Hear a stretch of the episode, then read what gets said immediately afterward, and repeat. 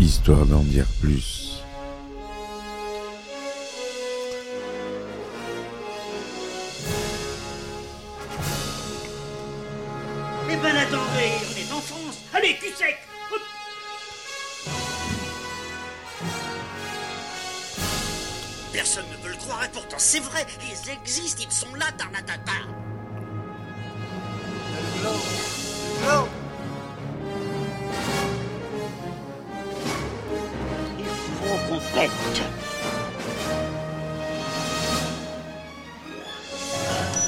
Voyons, circuit branché, correcteur temporel temporisé. Bonjour, bienvenue sur Histoire d'en dire plus. Aujourd'hui, on s'attaque euh, au second film d'une grande saga américaine, dont le réalisateur euh, pour celui-ci est James Cameron. J'ai dénommé Aliens. Le retour. C'est parti, mon kiki. Alors, Alien, euh, le premier du nom, était tourné, réalisé par Ridley Scott. Ce second film est réalisé, lui, par James Cameron, sur un scénario de lui-même. C'est un film de science-fiction américano-britannique, sorti en 1986, deuxième volet de la saga Alien.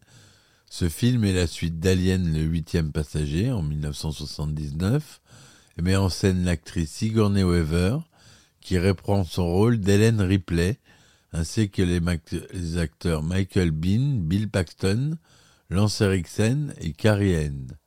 Dans ce film, Ripley accompagne un détachement de Marines coloniaux qui se rendent sur la planète LV-426, une colonie spatiale humaine terraformée qui ne donne plus de nouvelles, où la présence de la créature du premier film, l'alien, désignée sous le terme de xénomorphe, est suspectée. À sa sortie, Alien le Retour connaît un succès commercial important et reçoit de nombreuses critiques positives. Le film est cité pour 7 Oscars et, reporte- et remporte celui du meilleur montage son et des meilleurs effets visuels. Et bien qu'elle n'ait remporté l'Oscar de la meilleure actrice pour son rôle, la nomination de Sigourney Weaver à ce prix est considérée comme une étape importante dans la légitimisation des acteurs de science-fiction et d'horreur, qui étaient jusqu'alors généralement boudés par l'Académie. Outre les Oscars, Aliens le Retour domine largement les Saturn Awards, remportant huit récompenses au total. À l'instar de son prédécesseur, Aliens le Retour est considéré aujourd'hui comme un classique du genre et un film culte. Il apparaît dans plusieurs listes des meilleurs films de science-fiction horrifiques. C'est un film de 137 minutes, hein, avec euh, Sigourney Weaver, Michael Bean, Lance Eriksen, Bill Paxton, Paul Reiser. C'est produit par la Brandywine Production, la Pinewood Studio et la 20th Century Fox. Le synopsis, le retour de Ripley. Le lieutenant Helen Ripley, unique survivante du cargo spatial Nostromo, après la destruction de celui-ci, dérive dans l'espace à bord d'une navette de sauvetage endormie en biostase, sommeil artificiel. Sa navette est retrouvée en 2179, soit 57 ans après les événements racontés dans le premier film. La navette é- été rapatriée sur la station spatiale Gateway, en orbite autour de la Terre. Ripley est admise à l'unité médicale de la station, où elle se remet lentement de sa biostase. Elle souffre de violents cauchemars, où elle voit un alien sortir de son corps. Après sa convalescence, Ripley est convoqué par son ancien employeur, la compagnie Wayland Yutani, qui lui demande de justifier la perte de l'équipage et du vaisseau Nostromo dont elle avait la charge. Lors de la réunion, celle-ci décrit la lutte qu'elle a dû mener avec ses camarades contre une créature extraterrestre inconnue. Cependant, son récit est mis en doute par la compagnie. En effet, la planète LV 426 sur laquelle l'équipage du Nostromo est entré en contact avec un alien a été colonisée à cette date depuis 20 ans, sans que personne ait remarqué la moindre présence d'un organisme hostile. À l'issue de la réunion, Ripley est sanctionné pour la perte du Nostromo et de sa coûteuse cargaison, la compagnie décidant malgré tout de ne pas l'attaquer en justice, à condition qu'elle se soumette volontairement à des examens psychiatriques tous les six mois. De plus, elle voit sa licence de vol suspendue pour une durée indéterminée. Sans emploi, Ripley se retrouve alors contrainte à trouver un poste de seconde zone en tant que manupensionnaire sur les docks spatiaux pour vivre. Elle apprend également que sa fille Amanda, âgée de 11 ans au moment du premier film, est décédée d'un cancer deux ans avant son retour. Quelque temps après, Ripley a été contacté par Carter Burke, l'avocat de la compagnie, accompagné du lieutenant Gorman des Marines coloniaux. Il s'avère que la liaison avec LV 426 a été mystérieusement interrompue et que la compagnie souhaite envoyer sur place une unité de Marines pour faire une reconnaissance. Burke propose à, Ripley de les accompagner en tant que consultante. Traumatisée par sa précédente expérience, celle-ci refuse tout d'abord, bien que Burke lui garantisse sa réintégration en tant que commandant de bord. Mais Ripley change cependant d'avis après un nouveau cauchemar et accepte de les accompagner lorsque Burke lui promet que les aliens, s'ils sont découverts sur cette planète, ne seront pas conservés pour études mais détruits. En route vers LV 426, à bord du Sulaco, le vaisseau spatial des Marines, Ripley fait la connaissance de l'équipe de sauvetage, placée sous le, commandement du lieutenant Gorman, qui s'avère être un officier assez inexpérimenté. Tous ces gros bras, bravaches et vantards, sont persuadés qu'il s'agit d'une simple mission de routine, à deux exceptions près, le placide caporal X et l'androïde Bishop, ce dernier étant immédiatement pris en grippe par Ripley, Bishop lui rappelant amertume H, l'androïde du Nostromo qui avait tenté de la tuer. Lors du briefing, Ripley explique à l'équipe ce qu'elle sait de la créature, mais personne ne semble la prendre au sérieux. Arrivé dans l'atmosphère de LV 426, l'équipe de, de sauvetage du Sulaco embarque à bord d'une navette de transport qui les amène vers la colonie du nom de Hadley Hope. Débarquant en force dans la base, l'équipe découvre des traces de violents combats, mais cependant ne retrouve aucun colon. Se rendant au laboratoire de la colonie, les soldats découvrent quatre tubes en verre contenant chacun un facehugger, le premier stade de l'alien, ainsi qu'un rapport médical qui mentionne que deux de ces créatures sont encore en vie. C'est alors qu'un détecteur de mouvement des Marines capte un signal d'une créature s'approchant dans le couloir. Croyant avoir affaire à un xénomorphe, l'équipe découvre avec stupeur Newt, une fillette survivante qui se cachait seule dans une galerie de maintenance depuis plusieurs semaines. Ripley se prend immédiatement d'affection pour cet enfant traumatisé, mais Newt la met en garde. Selon elle, même les militaires surarmés qui sont venus avec elle seront impuissantes face à la menace qui les guette. Poursuivant leurs recherches, les soldats localisent les colons grâce à leur émetteur personnel. Apparemment, ils sont tous regroupés au niveau du processeur atmosphérique du complexe, une installation gigantesque qui produit l'air respirable de la planète. Les marines se rendent sur place à bord d'un transport de troupes blindées tandis que le lieutenant Gorman reste à l'intérieur du véhicule pour superviser l'opération par vidéo avec Ripley et Burke. Les soldats s'introduisent dans un couloir dont la structure semble avoir été remodelée avec des hôtes non humains.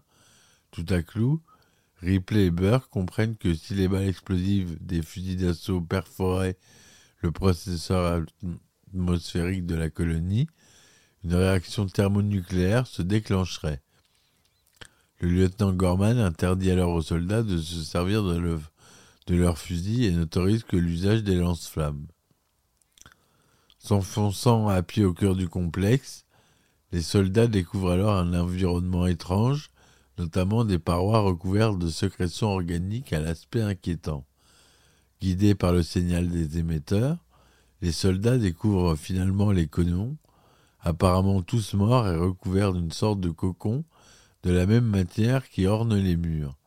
En tentant de sauver une survivante, les marines assistent avec horreur à l'éclosion d'un chestbuster du corps de celle-ci, qu'ils tuent au lance-flammes. Mais bien vite, ils sont victimes de l'attaque d'une dizaine d'aliens qui surgissent et leur tombent dessus par surprise.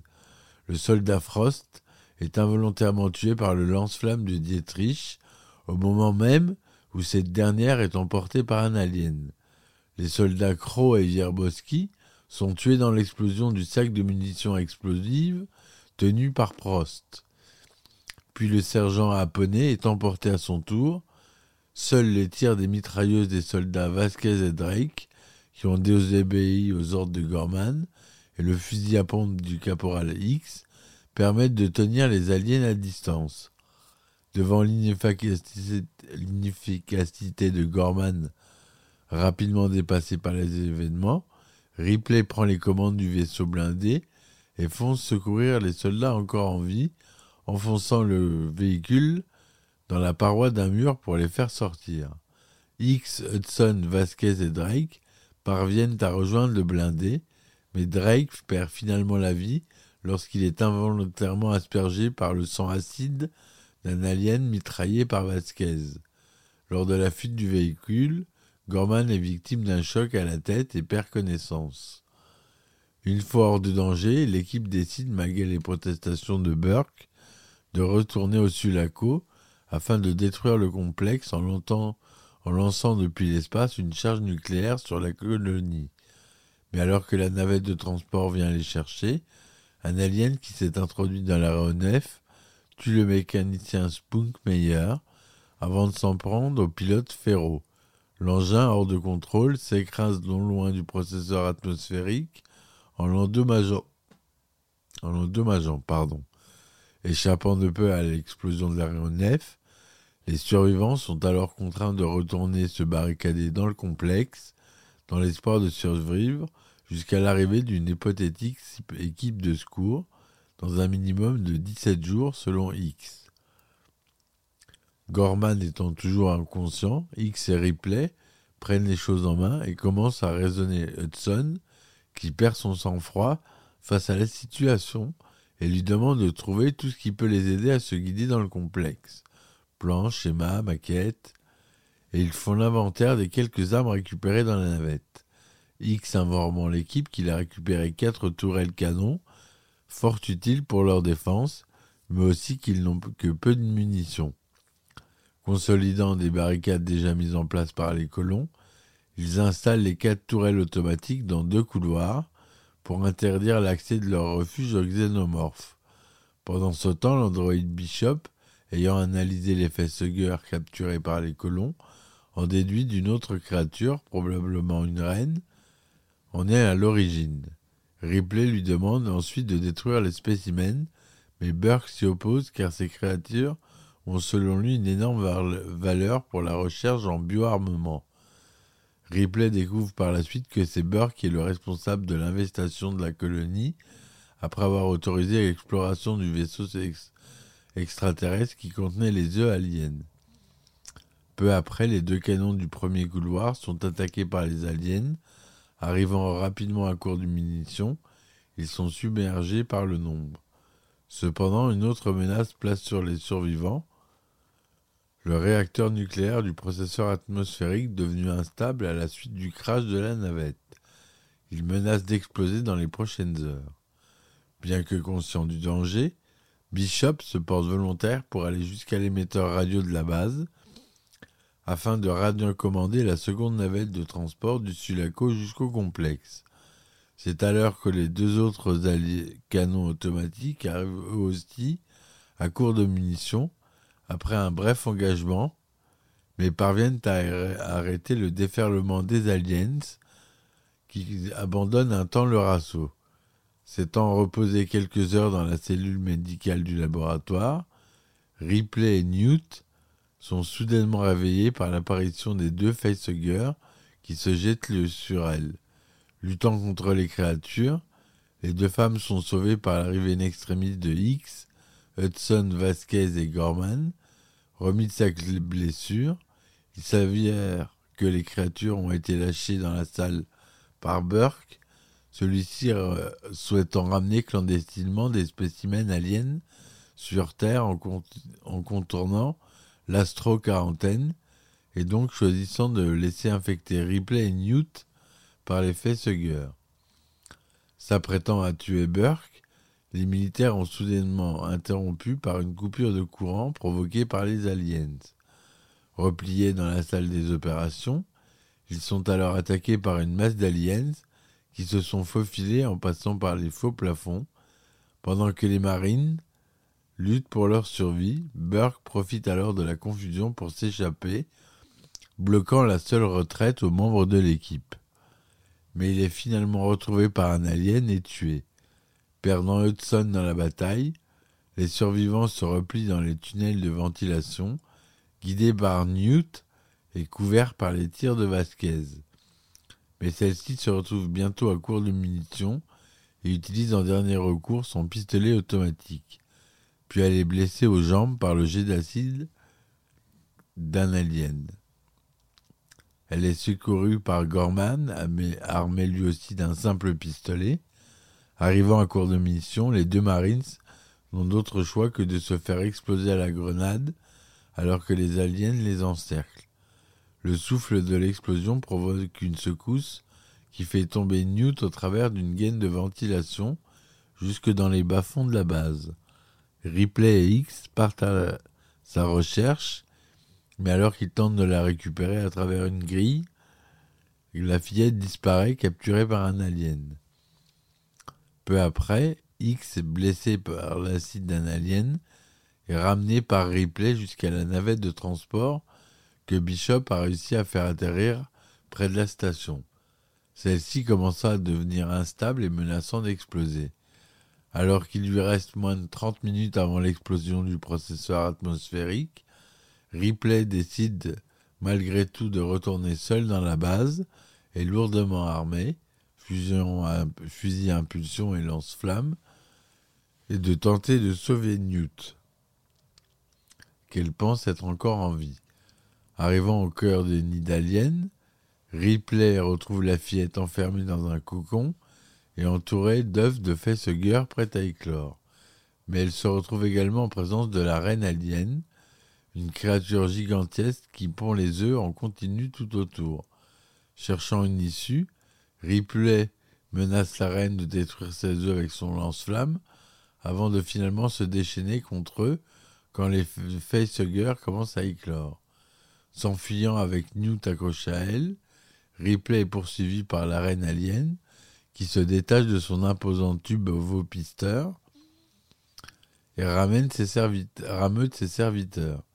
Luttant contre les aliens tout le long du chemin, Ripley et Newt parviennent finalement à rejoindre juste à temps la navette de transport qui décolle peu après, alors que le réacteur est en train de s'écrouler tout autour d'eux. Ils s'échappent de peu à l'explosion nucléaire du processeur atmosphérique qui vaporise la colonie dans une immense boule de feu. Bishop les ramène ensuite sains et saufs à bord du Sulaco. Ripley félicite Bishop pour le travail que celui-ci a accompli. Alors que tout semble s'être bien terminé pour les rescapés, ceux-ci qu'ils ont été accompagnés en secret par la reine alien qui s'est furtivement accrochée à la navette lors de son décollage. Apparaissant par surprise, elle attaque Bishop et le coupe en deux après l'avoir embroché avec la lame de sa queue. Ripley, qui s'était enfui, revient un peu après, équipé d'un robot de manutention, un exosquelette motorisé nommé Power Loader, et combat la créature qui tentait de s'emparer du Newt. Après une lutte acharnée, Ripley parvient à se débarrasser de la reine en l'éjectant dans le vide spatial quand elle réussit à ouvrir un des sages du Sulaco. Par la suite, elle place X Bishop gravement blessé, en biostase dans des capsules de sommeil individuelles, avant de s'installer avec nous dans une autre capsule, entrant en hypersommeil pour le voyage de retour vers la Terre. Cependant, à la fin, à la fin du générique du film, on entend un bruit ressemblant à celui de l'éclosion d'un nœud, ce qui laisse supposer au spectateur qu'un nœud alien sera à bord du Sulaco. Voilà pour ce film de 130, euh, donc je disais 137 minutes dans sa version originale et 154 minutes dans son édition spéciale Director's Cut de 1992. Voilà pour aujourd'hui mes amis. On continuera avec un prochain épisode sur ce film avec la production notamment. J'espère que cela vous aura plu. N'hésitez pas à laisser des commentaires, des likes ou des dislikes si vous n'aimez pas. N'hésitez pas à me supporter sur les plateformes, les liens sont en description. Je vous dis à demain pour un nouvel épisode. Et ciao ciao Histoire en guerre plus.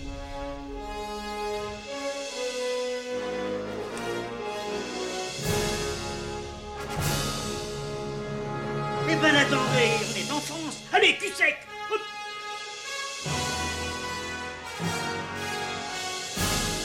Personne ne veut le croire et pourtant c'est vrai, ils existent, ils sont là, Tarnatata.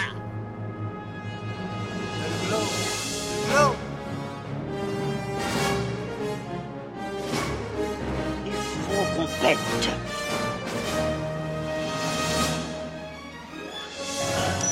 Voyons, circuit branché, convecteur temporel temporisé,